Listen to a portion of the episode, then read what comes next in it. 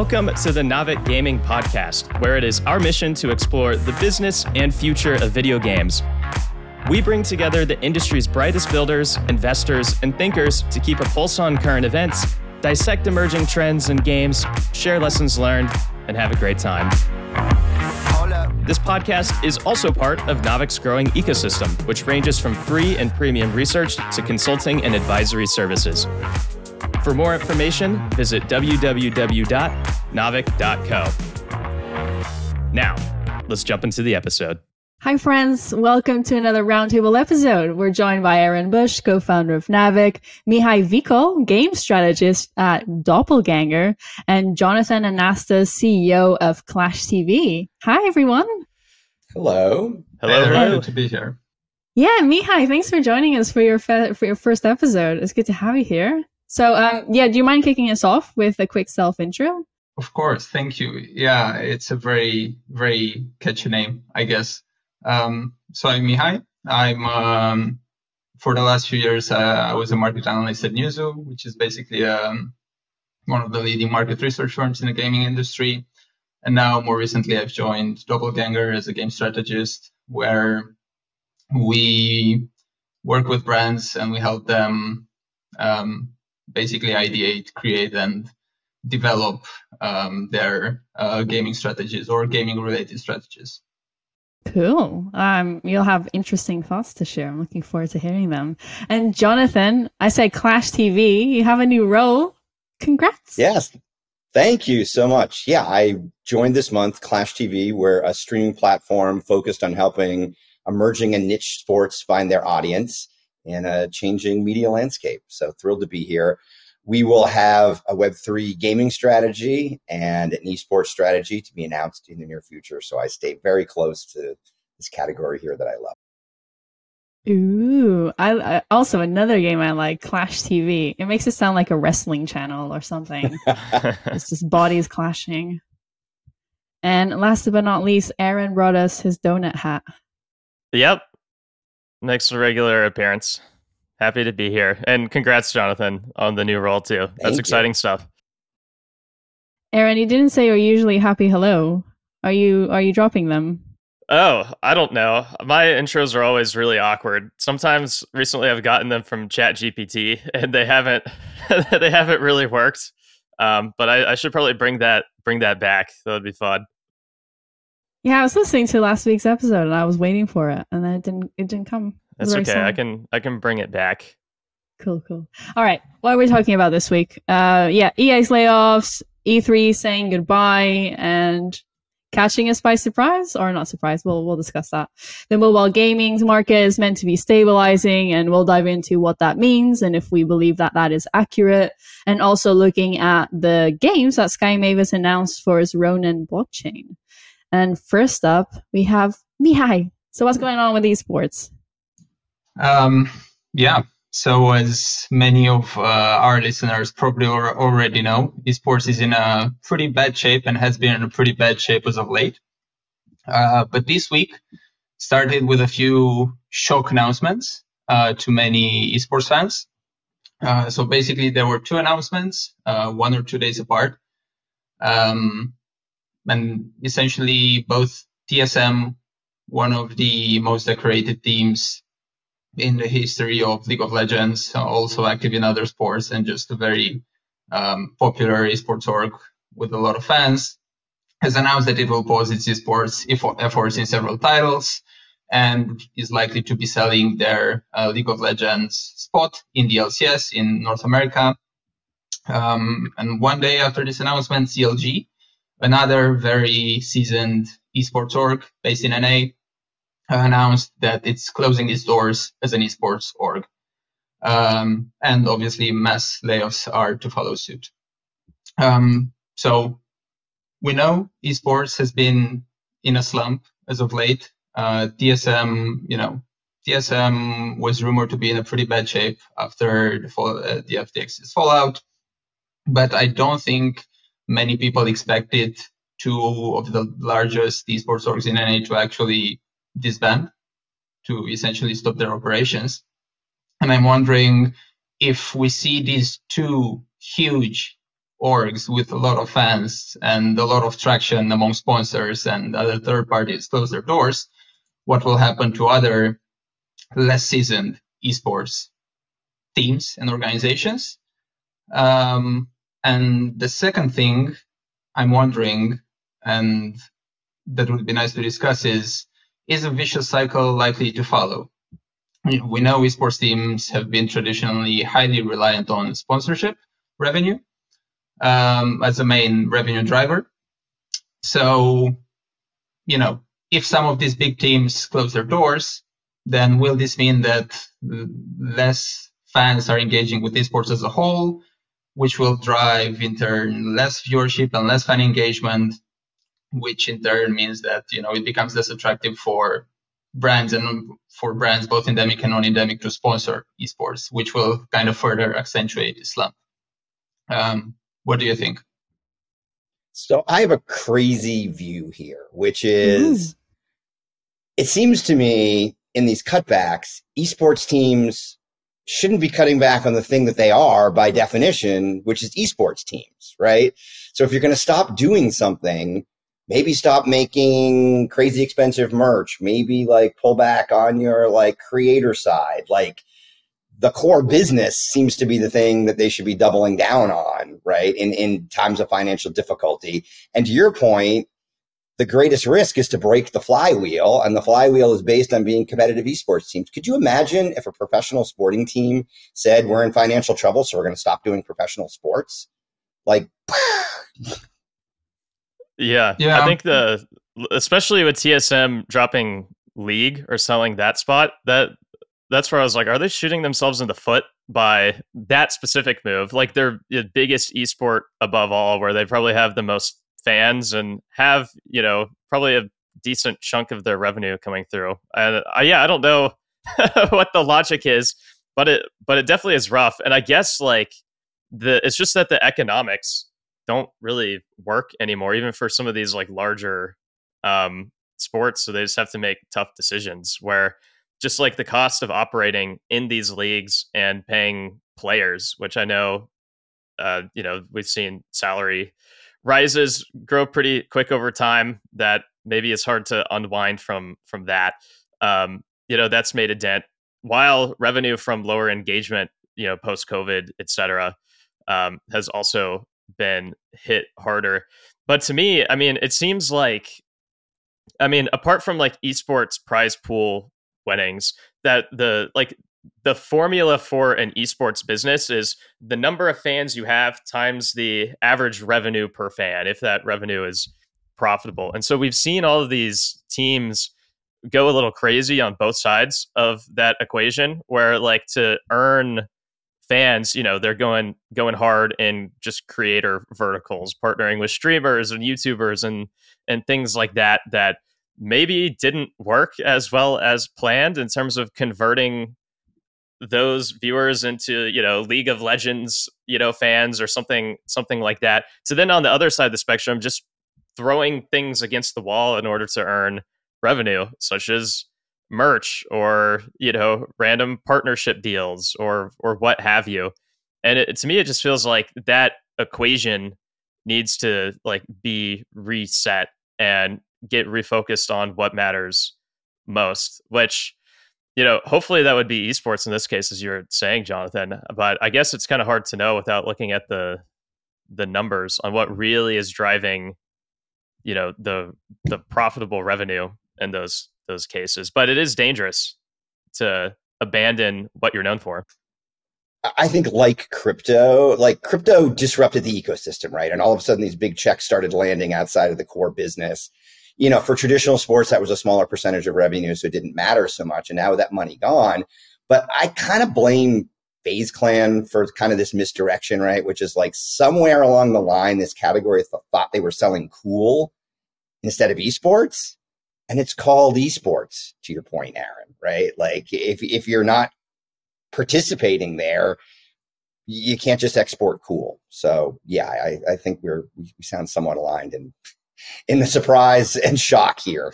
Well, but didn't that happen? And I think we've discussed this in a past episode, for example, the franchise model, where the teams have to pay so much to even participate in the esports side, they can't make their money back. And then if they get, uh, you know, if there's no T V licensing or T V, I mean, streaming platform licensing deals for them to get some revenue stream from that, if the prize pools are dwindling in size, like, is it actually profitable with all of these costs to keep your doors open and not pivot to try to find other revenue streams that are not esports?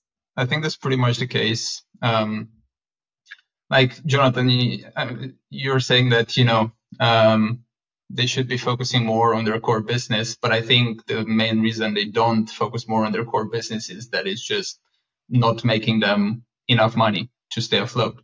This is exactly why we've seen them try anything and everything, including, you know, partnerships with pretty much anyone who's willing to throw money their way, including blockchain and Web three uh, companies. Um, but yeah, I think some orgs like one hundred Thieves, um, they were making the revenue, they were making like a third of the revenue from merch, a third from their esports activity, and a third from other activities. And I think this was, in their case, this split was on the good side, because most teams are making even less than that on the esports vertical alone. Yeah, that makes a, a lot of sense. The, the other thing, the, the last thing maybe uh, that comes to mind is just a lot of these teams raise so much money on so much hype, and it's hard to backtrack from that, to unwind all of the investment that you put in to a bunch of areas, but also, you know, at a time to stay competitive. Um, that sort of seemed like it was the norm that, you know, teams were were chasing. But yeah, really thorny on all sides. I think esports as a business probably just wasn't ever what it was hyped up to be. But the unwinding phase, which I think we're in the middle of, it's been going on for a while. It's it's just tough, very tough. And I don't have a, uh, an answer for your question, Mihai, about the vicious cycle. Uh, Jonathan, do you have any views on whether, by seeing these big teams uh, leave, for example, League of Legends tournaments, do you think that that will dwindle the numbers of the fans and so on with that cycle? Perhaps an even uh, relatively more straightforward question. Do you think we'll see more esports teams follow in the footsteps of C L G and T S M? It's a very interesting question, right? To, to your point, if there are fewer competitive teams, does that unwind the whole flywheel? The question that I don't think we've answered yet, because this category is so new, is, are eyeballs driven by the underlying I P, right? Are you tuning in to watch League? Are you tuning in to watch C O D? And almost who's playing, as long as they are competent, is irrelevant. Or does it look more like traditional sports, where who ends up in the finals has a huge bearing on ratings, right? In, in traditional sports, there's nothing they want more than like New York versus L A or Chicago versus L A. And, you know, it can have double digit changes on ratings. And in esports, that hasn't been the case, right? It's like the I P is what's driving the eyeballs. And I think we're about to find that out, right? If more, if more esports organizations start unwinding, we're going to learn the answer to that question. I think leagues need to reset, because the teams are sort of operating at the whims of the games and the yeah. companies that own the games and, you know, run the run the show that they must play inside of. And so, um, yeah, I mean, someone like Activision, we know, has, we've talked about before, they've, you know, been leaned very on the greedy side and have viewed esports more as a revenue driver, more so than like a engagement driver. Um, I mean, it's both, but Um, you know, by treating it as a revenue driver, it increases cost for for all the participants. And so, honestly, I think if if games want prosperous esports, they need to be more generous in how they set up their ecosystem to succeed. I don't know if we'll see that happen, um, and that's probably more specific to the top games more so than the long tail of games. But yeah, probably a major reset is needed. I think the vicious cycle will probably continue unless Um, the publishers step in with a bit more generosity, for better or worse. Agreed. Well, we'll keep an eye on how things develop, and then, yeah, approach it again on the episode when we have more more news on that front. So, unfortunately, continuing on the layoff train, uh, Jonathan, what's going on with E A? Yeah, speaking of top publishers, so E A announced that they're laying off six percent of their employees across a number of departments, and taking, I think, up to a two hundred million dollars write-off related to that. My first couple of thoughts are, you know, in terms of framing how they did it, you know, they're going to focus on larger scale, higher engagement, bigger community I P. And my first question is, and wasn't that what they're supposed to be doing all along, right? Hasn't that become the model of big publishers, right? If you look at the top ten gaming charts for years and years and years, at any given time, eighty percent of it is sequel or franchise or or top I P. E- you know, E A's got four games on the top ten charts now. One of them is new I P, right? So it makes sense, but it also sort of feels like you're just confirming that you are doing what you probably always should have been done, doing, A, right? And then B, it seems like Wall Street has given them a bit of a reward for the financial prudence. You know, we've seen this happen with FANG in the last sixty days, right? FANG announced hundreds of thousands in layoffs, and they've been the highest rising stocks of the first quarter. You know, Meta's up seventy percent, Tesla's up sixty percent. So if E A was making a play to Wall Street, they got exactly what they wanted, right? They get they gave all the stock value back that they lost when they announced stepping out of mobile. So if, if they were making a market cap play, uh, they've succeeded.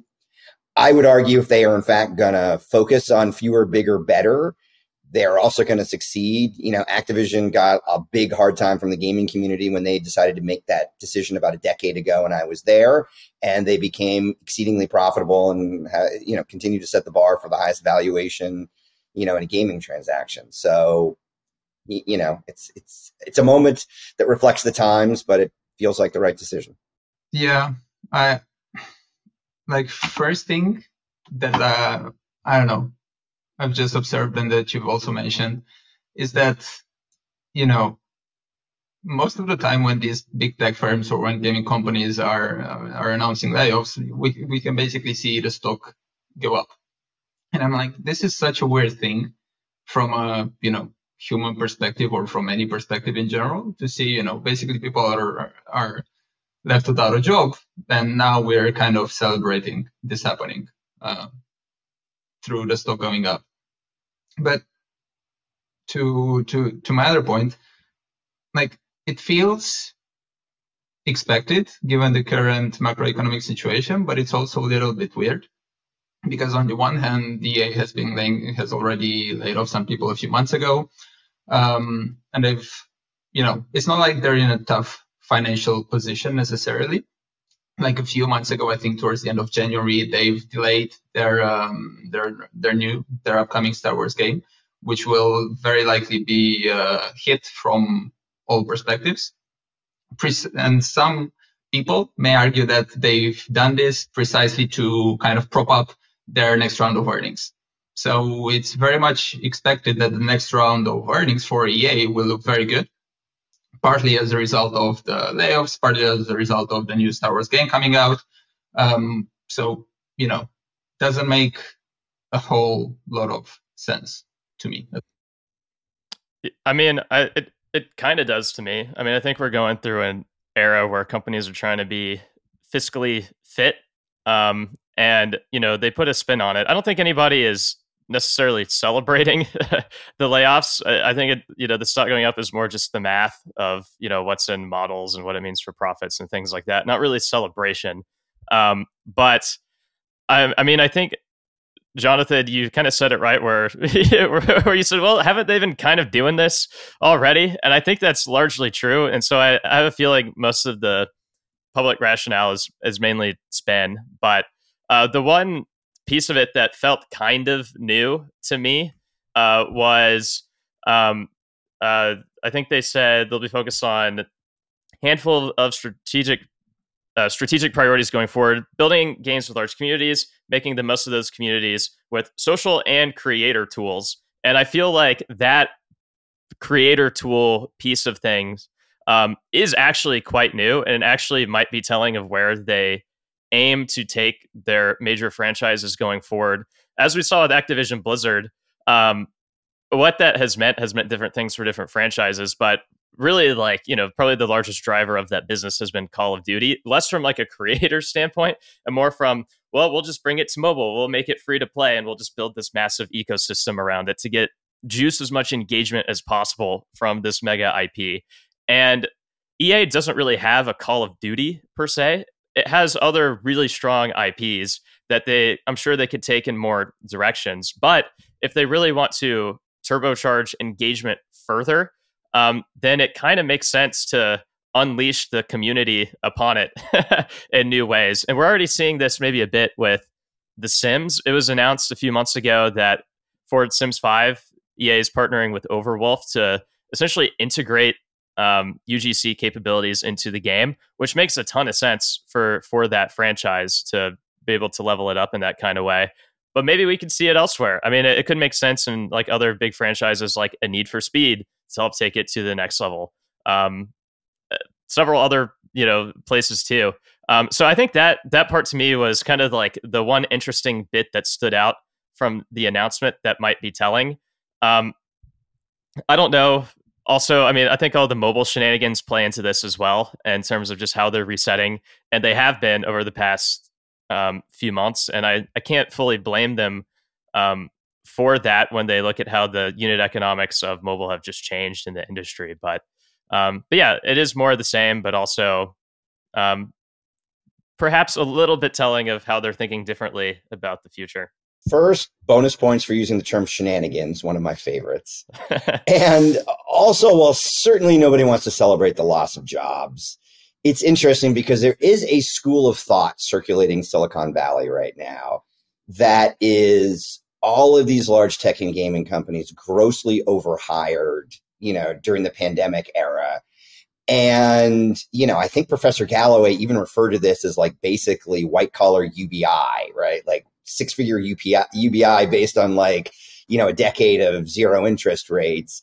And even post layoffs, you're looking at headcounts significantly higher than twenty nineteen. So, you know, there, there may have been an irrational exuberance in all this hiring over the last few years, fueled by zero interest rates. And, and all these companies, I believe today, from Amazon to E A, et cetera, are all net double digit headcount versus twenty nineteen. Yeah. And the other thing with E A too is just that, I mean, the focus on like the bigger I Ps, I, I can see sort of making sense because where they haven't done that recently, it hasn't worked. uh, mobile being probably the largest example through their acquisitions, um, even. Um, so, yeah, I could see them wanting to just reflect over the past few, the past handful of years, be like, well, we probably did over over hire. We probably have people in areas where the economics are not as strong as what our core business has been. And we're actually seeing our strongest performance from what is our biggest I P already. So let's lean into that further, um, unlock what we can and move forward. I think that makes a lot of sense from like a managing risk perspective and doubling down on what you know works. Part of me still is a bit worried about when you do that, um, you also make yourself more susceptible to like innovation around the edges in the industry, and it makes it a bit harder to to potentially catch up. I mean, that did happen to them with mobile, and when they tried to catch up, it didn't didn't work. Um, so I would be a bit concerned about the industry growing past these big companies in some ways when they do that. But I think these big I Ps like FIFA have have legs. So I think E A is still pretty well positioned for the next three to five plus years, if I had to guess.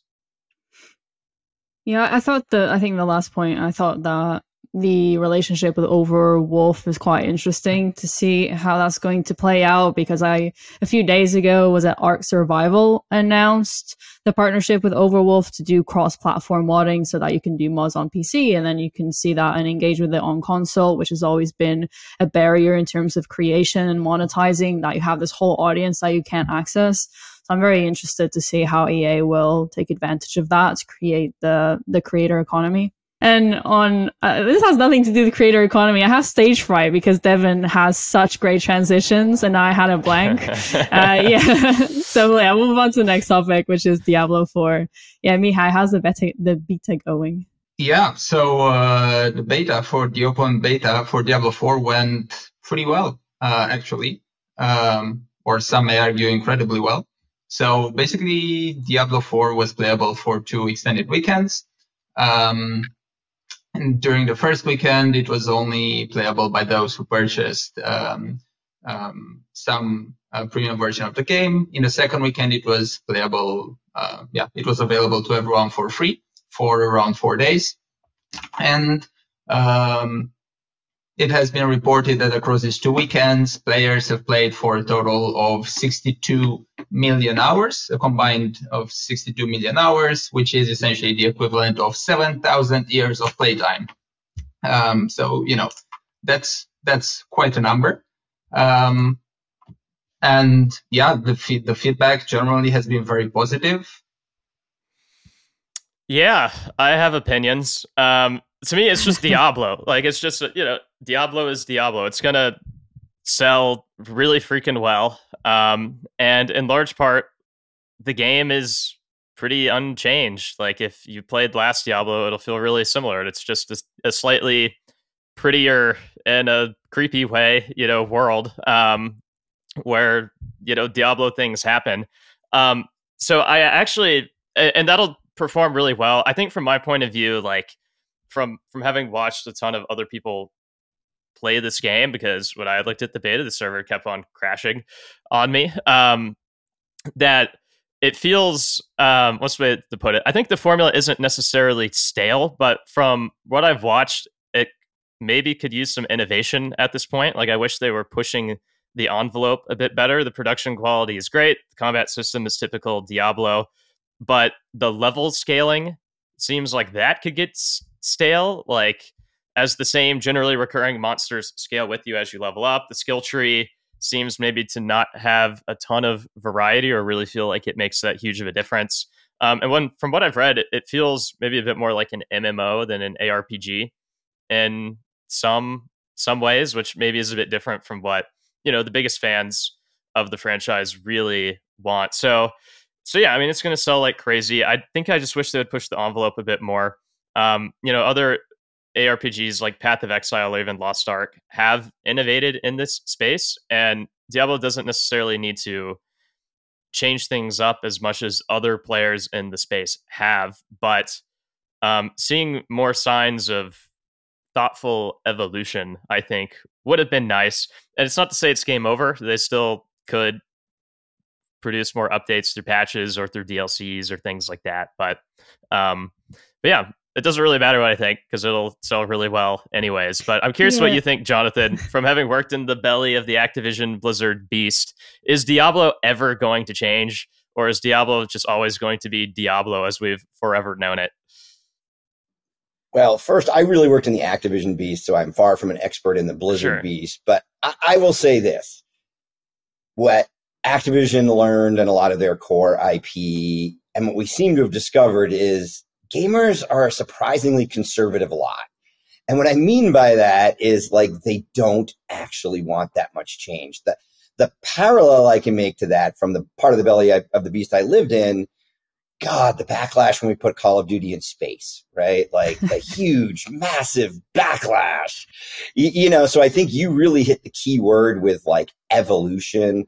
Like, Diablo should evolve slowly. And I think you raised some excellent places where it could, but these giant multi-billion dollar franchises do not seem to be rewarded for step stage evolution. In fact, they seem to be punished for that, right? And every time somebody writes off one of these major franchises for being stale or being old, you know, Candy Crush went on to continue to make billions a year. C O D went on to now be bigger than it ever was before after concerns that it wasn't evolving. And so Activision, especially sort of facing a major monetization event, probably made a very smart decision to evolve a teeny bit and deliver the fans what they wanted, right? And, and again, it's like, how much does like a Marvel franchise movie like evolve? So careful evolution is probably the prudent, you know, I hate to sound like a C F O on these, uh, you know, on these Zooms, but you know, it's like the C F O's view of evolution is probably what's going to reward these multi-billion dollar I P. For better or for worse, or for better I'm, and for worse. I'm absolutely aligned with you, Jonathan. Even with Marvel, try, Marvel is trying to evolve now with their movies and series, and that's gaining massive backlash, even just trying to create some diversity in their character set. So I don't think there is financial incentive to try to evolve just to evolve. You have a market, it's known, it's predictable. you know how to satisfy your players. They're going to buy the next Diablo and continue spending with this live ops formula that they've perfected with Diablo Immortal. Yeah. If I were in Blizzard's shoes, I wouldn't try to mix the formula too much if it's working. That's fair. I mean, you're right. I think I just don't see the evolution at all, really, other than just kind of the looks. And so I feel like there still could be a little bit more done to even just future proof the series for like another decade or something in a market that is more competitive than it used to be. So I, I totally understand the the C F O point of view, as you put it. And I think it's largely wise. And I don't think it needs crazy changes, but I still think it could be a bit better than it is. But again, my opinion doesn't matter because it's going to sell like crazy. So let's move on. Okay, Jonathan. So why did E three get canceled? So big story of the week, right? E three canceled. Potentially a surprise, potentially not a surprise, right? Like, it sort of feels like what we're trying to unpack here is, had enough publishers made the decision on their own to leave, where there wasn't enough great weight, gravitas, and revenue to keep E three alive for twenty twenty-three? Or was the process under new management and under Repop broken enough that that contributed to publishers choosing not to participate, right? Like, we know E three has had a very rocky history of huge highs and huge lows and going away even before the pandemic and coming back and being reborn. And it's in a little venue in Santa Monica. And I used to build five million dollars booths for it. You know, it's lived in all iterations, but I don't believe you can blame the industry per se. Like, it feels like, without being completely behind the curtain this year, mistakes must have been made, right? Like, gamers were all over C E S. Gamers were all over, you know, South by Southwest. I had just come back from G D C that was crazy, busy, you know, felt like pre-pandemic times. Now, certainly, those shows don't require, for the most part, multi-million dollar activations on the part of each publisher, right? They can be activated in smaller scale, more intimate ways, which potentially is part of the problem, but Gamescom was back on last year. Like, it feels like there's an underlying strategic and management problem that in some ways has been foisted off on publisher participation. I agree. I think uh, Repop probably dropped the ball in a few ways. Um, probably is largely execution and um, not really picking up the pieces after COVID too well.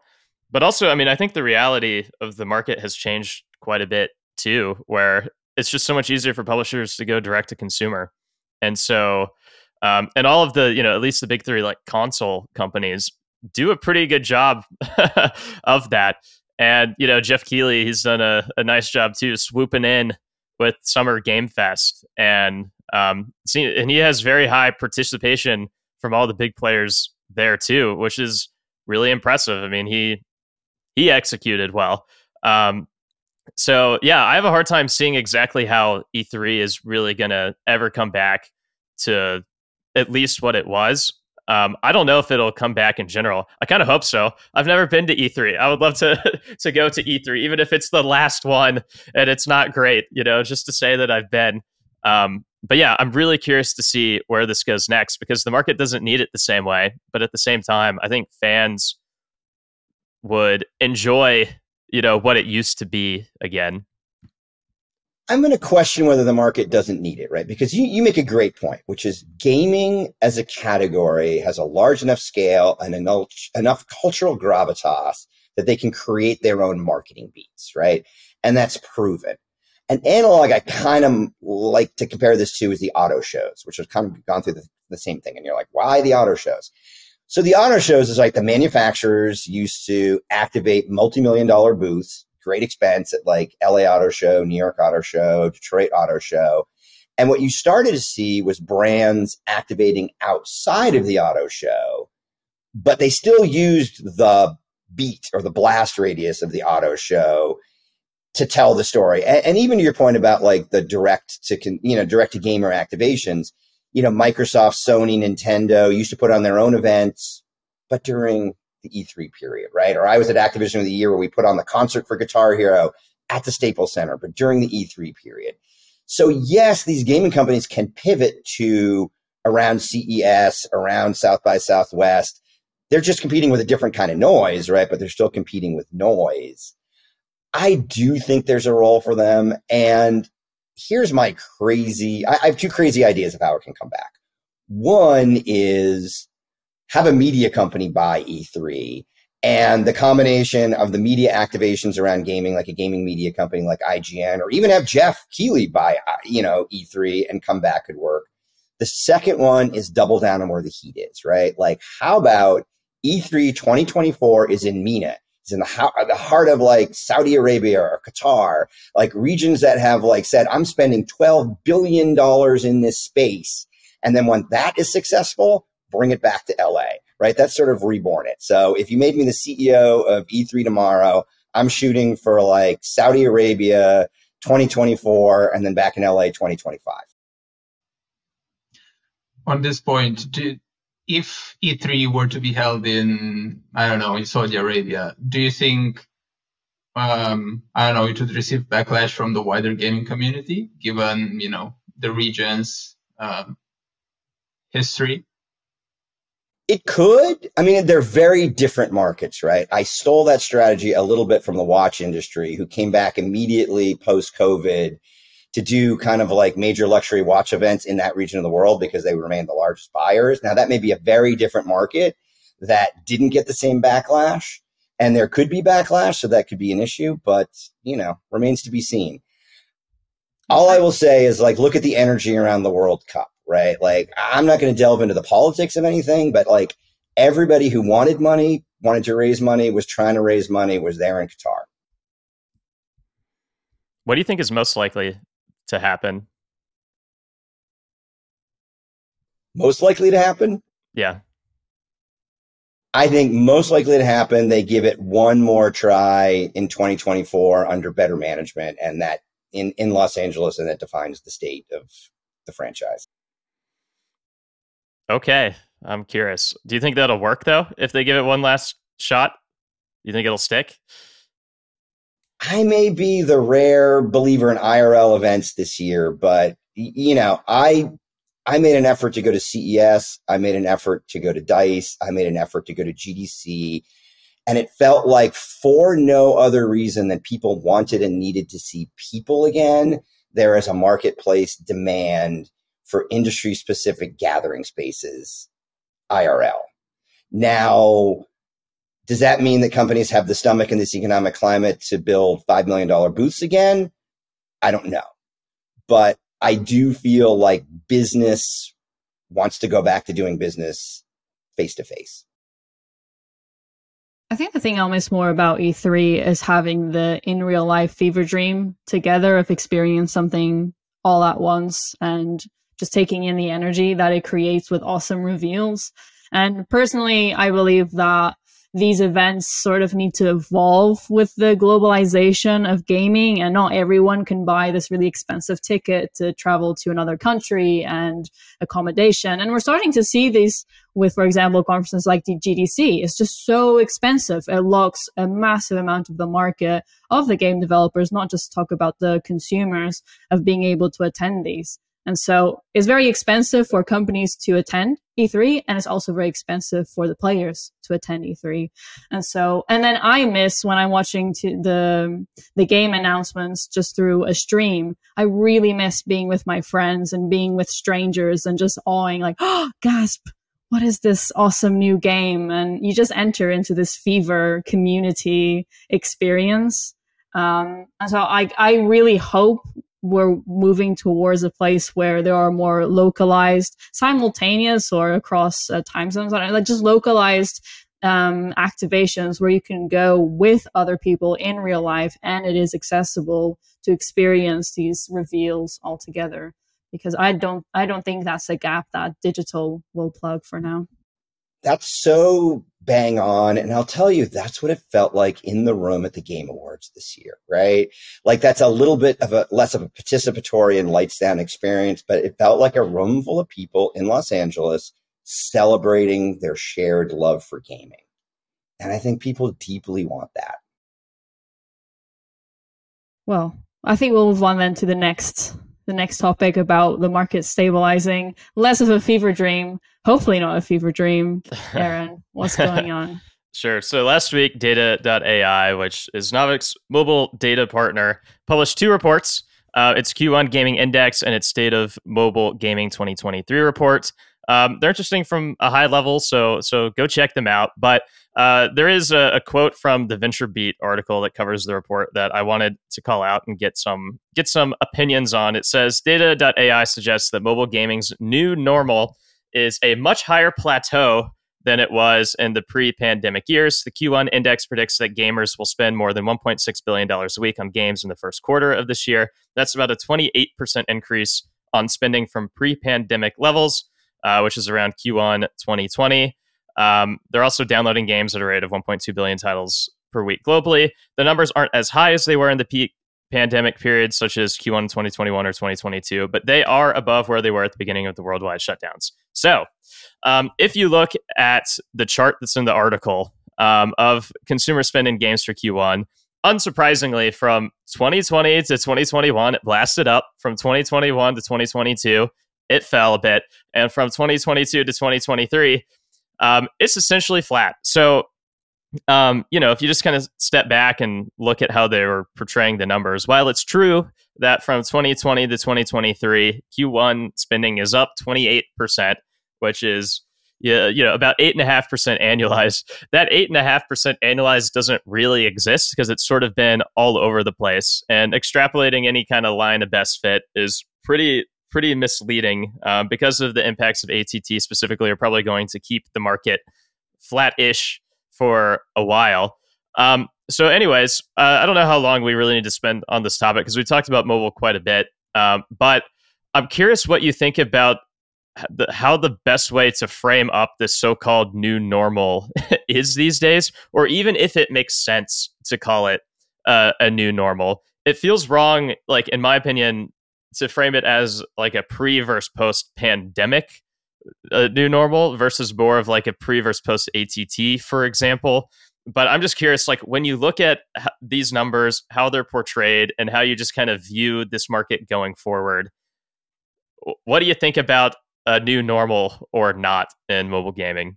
I, I agree with you that it's hard to pull apart the pandemic and the post-I D F A effects. I think we are seeing still an effect of the market on uh, Google Play with Android. So it's not just I D F A and privacy changes. I will not be celebrating the market stabilization yet. One quarter can be coincidence, two quarters, maybe there's a trend, three quarters, then I'll make my own conclusions. And I also don't want to celebrate a return to growth too early because we will have the Google privacy sandbox changes coming at some point, maybe end of twenty twenty-four, beginning of twenty-five, we're not sure yet. And so the mindset that I'm in at the moment is we really need to learn how to go back to growth and increasing financial performance and launching new games and scaling new games in this post-I D F A landscape so that when the Google privacy changes roll in, we won't see the downward trend that we saw in all these effects because we can take the learnings ahead. Yeah, that's fair.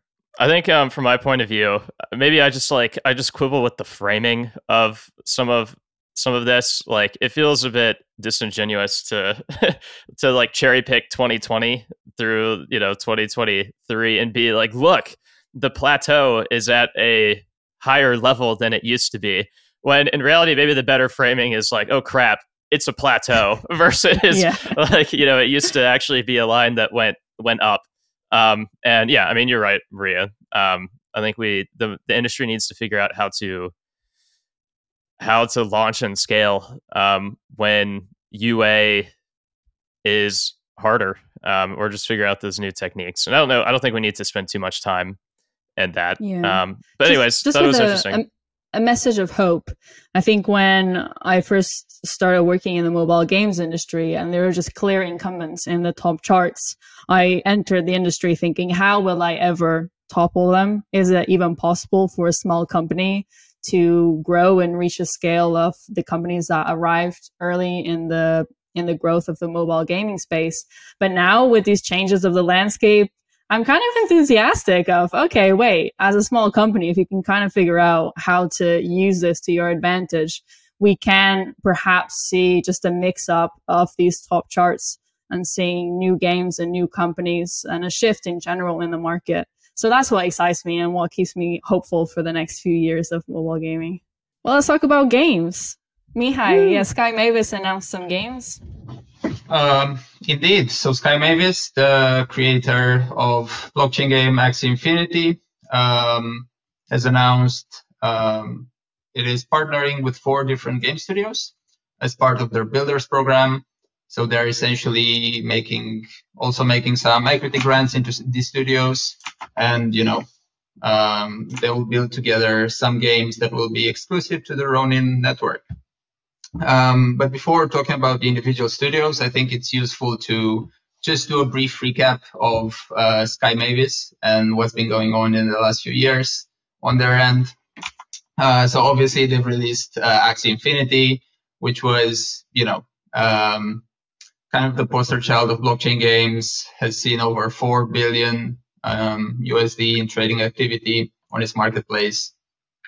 Um, was later hacked for six hundred twenty-five million. Um, in the meantime, Sky Mavis has raised some money and made the users whole. Also addressed some of the security concerns by shifting from um, shifting Ronin from uh, proof of authority to delegated proof of stake, which, as I said, is likely to alleviate some of these concerns, but not eliminate them entirely, uh, because you know there's still a bridge between Ronin and Ethereum, and bridges generally introduce uh, new um, attack vectors or make uh, the possibility of an attack or a hack um, quite a bit higher. But uh, today, Sky Mavis is focused on building um, three core pillars, so to speak. So on the one hand, they are building games. So they've released Axie Infinity, which is the O G blockchain game. They've released Axie Origins, which is kind of a free-to-play game that's meant to draw people into the Axie ecosystem and draw them towards the main game. Um, they've released some land gameplay, right? Uh, you know, you, you can, users could acquire land, and now uh, there is some gameplay around that. There is a separate game. Um, so this is the first pillar. The second pillar is kind of the gaming adjacent tools. So there is, they have a proprietary wallet, which users can leverage. They have a proprietary marketplace, which uh, both uh, the Axie games and the games uh, that they are partnering with will be able to leverage. Uh, and they also have um, something called the Mavis Hub, which is kind of a digital storefront. Uh, so similar in a way to Steam and to the, the game store. Um, but th- there's something that doesn't really make sense here to me, because they have this Mavis app that you can download on your P C. But Sky Mavis has stated repeatedly that their core focus is on mobile. So I'm not sure how these two things will work together, if they will, in the future. And there's one more thing here, that since, you know, their games are, although they're available on mobile, they're not available on any of the two main stores. So they're not available on the Google Play Store or the iOS Store, which is obviously a huge distribution problem, because that's how you get, you know, you get people to play them. You need to make these games available, but because of the fact that they contain N F Ts and regulatory uncertainty, they are not yet available. And now the third pillar is the kind of the blockchain infrastructure tools uh, pillar. Um, you know, they have the uh, The blockchain, obviously, uh, the decentralized exchange Katana, uh, which players can use to swap tokens uh, and stuff like that. So this is kind of a short, um, you know, a short description of where Sky Mavis is now. And now onto the four studios that they've been that they've partnered with. Um, yeah, so I'm not sure if I should go through all four of them, or if I should just describe in a, in, in, you know, do a one-liner of what their main specialty is. Yeah, one-liner sounds good, yeah. Nope. All right, so the first one is called Directive Games. Uh, it was founded in twenty fourteen, uh, developed some relatively unknown V R, A R games, um, and yeah, now it is partnered with uh, Sky Mavis. The second one is Tribe Studio. Um, It's, in essence, they, they're, they're planning to develop a social M M O on the blockchain, like pretty much a lot of other studios. Uh, building M M Os on the blockchain or in general seems to be a very popular strategy because they can essentially be, you know, a, su- a successful M M O is poised to be a cash cow for many years to come. But this doesn't mean that um, it's an easy task. M M Os are some of the most complex games to develop, all the more so if they're on the blockchain, because you need to build a whole economy around them. The third studio is called uh, Bali Games. It's founded, it's founded by some people who built the popular Anipang series in South Korea. Um, and the fourth studio is called Baud dot io, and they're basically building a, a cricket game uh, for the Indian mobile market. Um, Very different from one another. Yeah, I think that's part of their strategy. I think they're kind of trying to appeal to different audiences, right? So they're trying to appeal to the mobile gaming audience in India. They're trying to appeal to the mobile gaming audience in South Korea and in that part of the world. And they're also trying to appeal to, um, you know, to Western audiences uh, with uh, the first two, the first two games. But yeah, I think the main question is: Do you think? You know, do you think these studios will release good games that will be played by a considerable number of people? Because my concern here is that there's nothing that to me indicates this will be the case. I...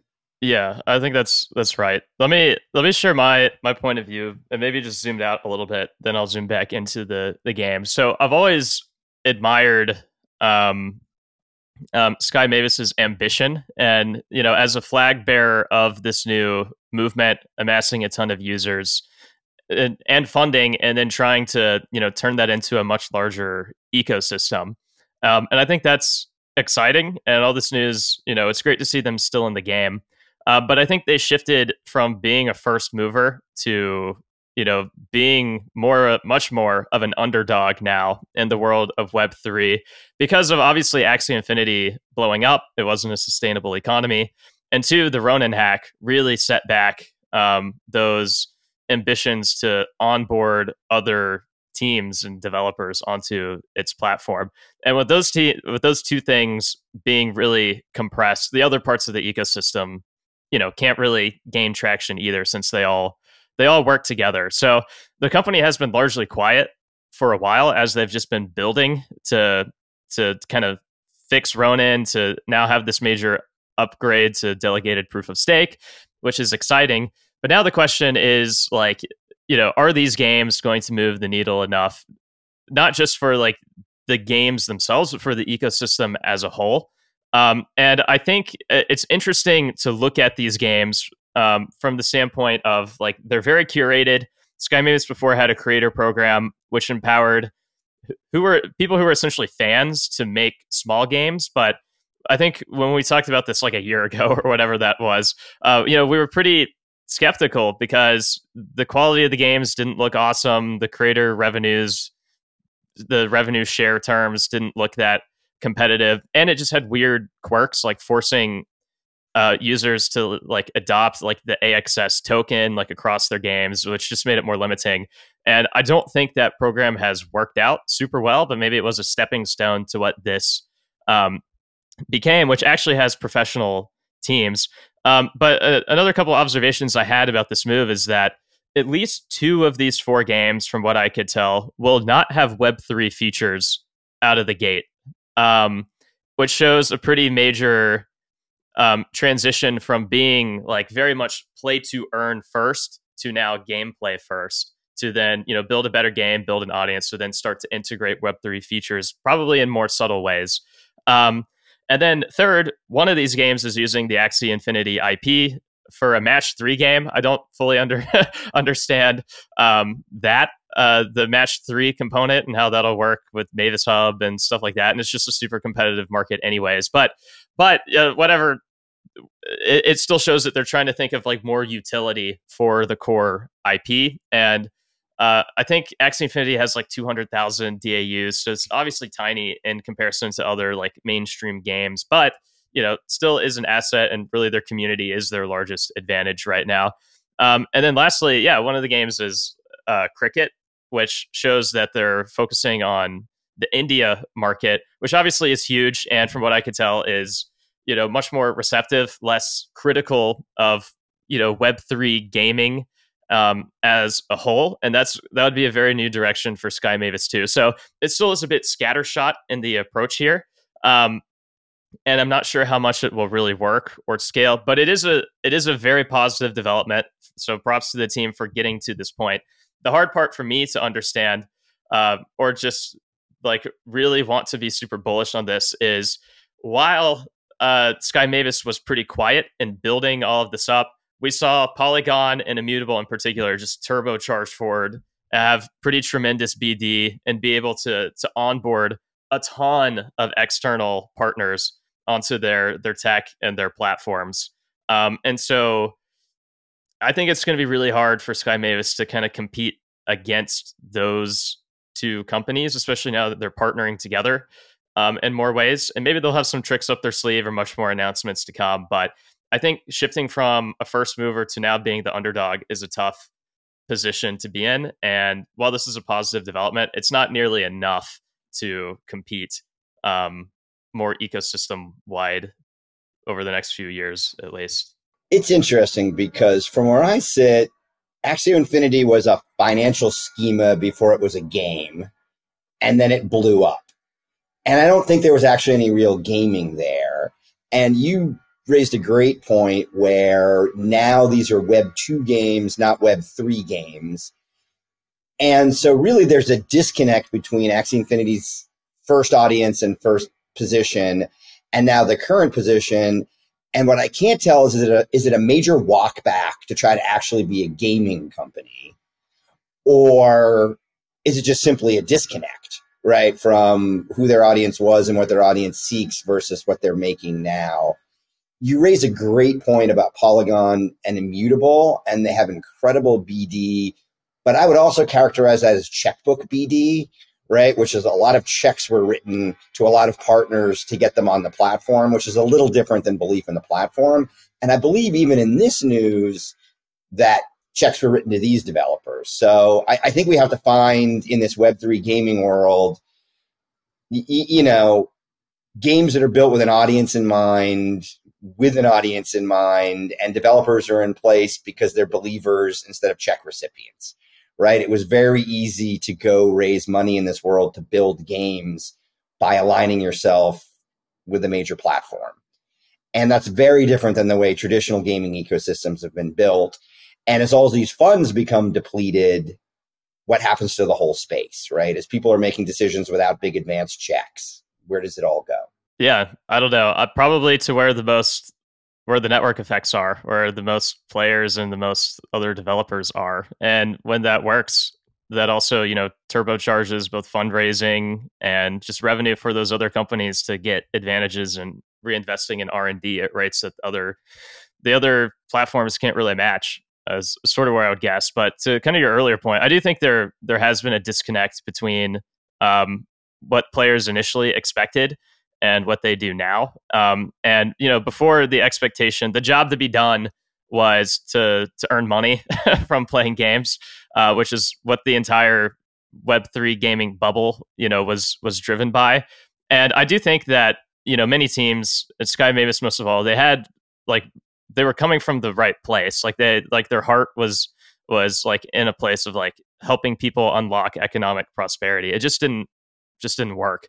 Um, And so now with a much smaller audience, because many people went away because they couldn't make money anymore, the job to be done has shifted from less earning, although that still might be a component, um, to more just um, asset ownership and just being excited to be part of a community. And I think um, I think their community is their largest asset, um, but obviously it's not at a scale that it, that similar to other franchises. So it only has, you know, more minimal impact and how it can drive a full ecosystem from, from this point. But I do think the job to be done of more ownership and leveraging assets across games and joining the community, having fun with the community is more of the the driver, um, which is a, a very much a, a disconnect. And I'm not one hundred percent sure if that's strong enough to um, really push things forward in a super competitive way. It'll take more than that. Uh, you raised the point about community twice, which I think is really important. I was out in the marketplace raising money for something with Axie Infinity as a comp in the deck, and there was a huge amount of V C blowback, right? Like, we actually ended up taking it out of the deck as a comp. Like, it's become that much of a negative in the money raising space.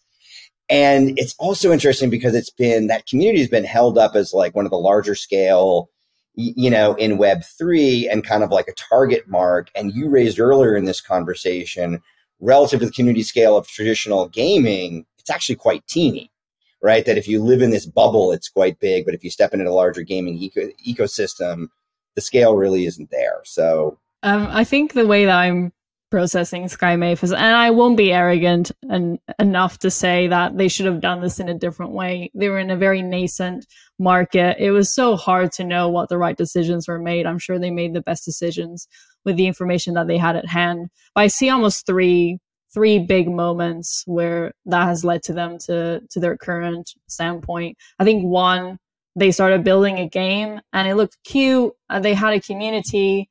But it ended losing fuel because they shifted their attention to trying to build being a platform. I think Aaron used the term being just scattered. And so instead of like doubling down on something where you already had a community, where you already had a foundation, and really focus on trying to build that and make it sustainable and grow it, they decided to try to build out being a platform. But then they went quiet.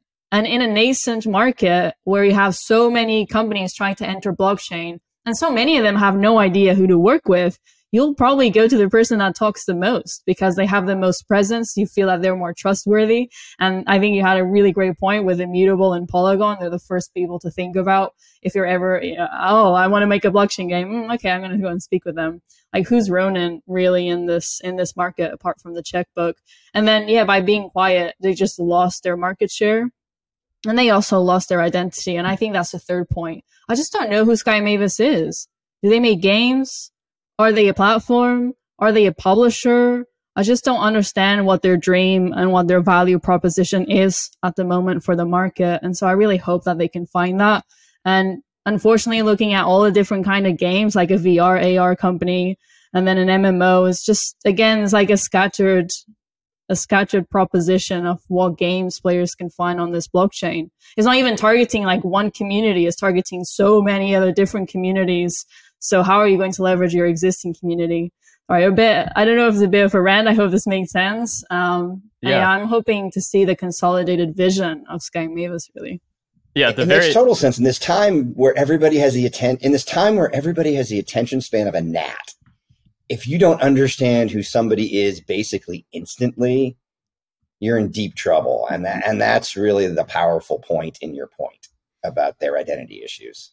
Yeah. The very last thing I'll I'll say on this is just to put a plug for an interview that um, uh, Nico on our team for this podcast did with um, Kathleen. I'm blanking on her last name, but she's like the head of B D, B D for Ronin. And I've heard really good things about the interview. I haven't listened to it yet, but it just mm. came out um, a few days ago at the point that this episode will come out. So I'm sure that'll put much more context around this conversation, answer many of the questions that we have. And um, yeah, if you're interested in this conversation, I'm sure that one will be super interesting too. I'll go and listen to it. I should have listened to be prepared with my phones. I know. So I think I think we'll wrap up here. We're a little bit over over time. Uh, Mihai, thanks for joining for your first episode. Jonathan, Aaron, it's always nice to have you here. And yeah, it was lovely to host you for this week, and we'll see you in the next week. Bye, everyone. If you enjoyed today's episode, whether on YouTube or your favorite podcast app, make sure to like, subscribe, comment, or give a five-star review. And if you want to reach out or provide feedback, shoot us a note at podcast at naavik dot co or find us on Twitter and LinkedIn. Plus, if you want to learn more about what Naavik has to offer, make sure to check out our website, w w w dot naavik dot co. There, you can sign up for the number one games industry newsletter, Naavik Digest, level up your insights with our premium research platform, Naavik Pro, or contact us to learn about our wide-ranging consulting and advisory services. Again, that is w w w dot naavik dot co. Thanks for listening, and we'll catch you in the next episode.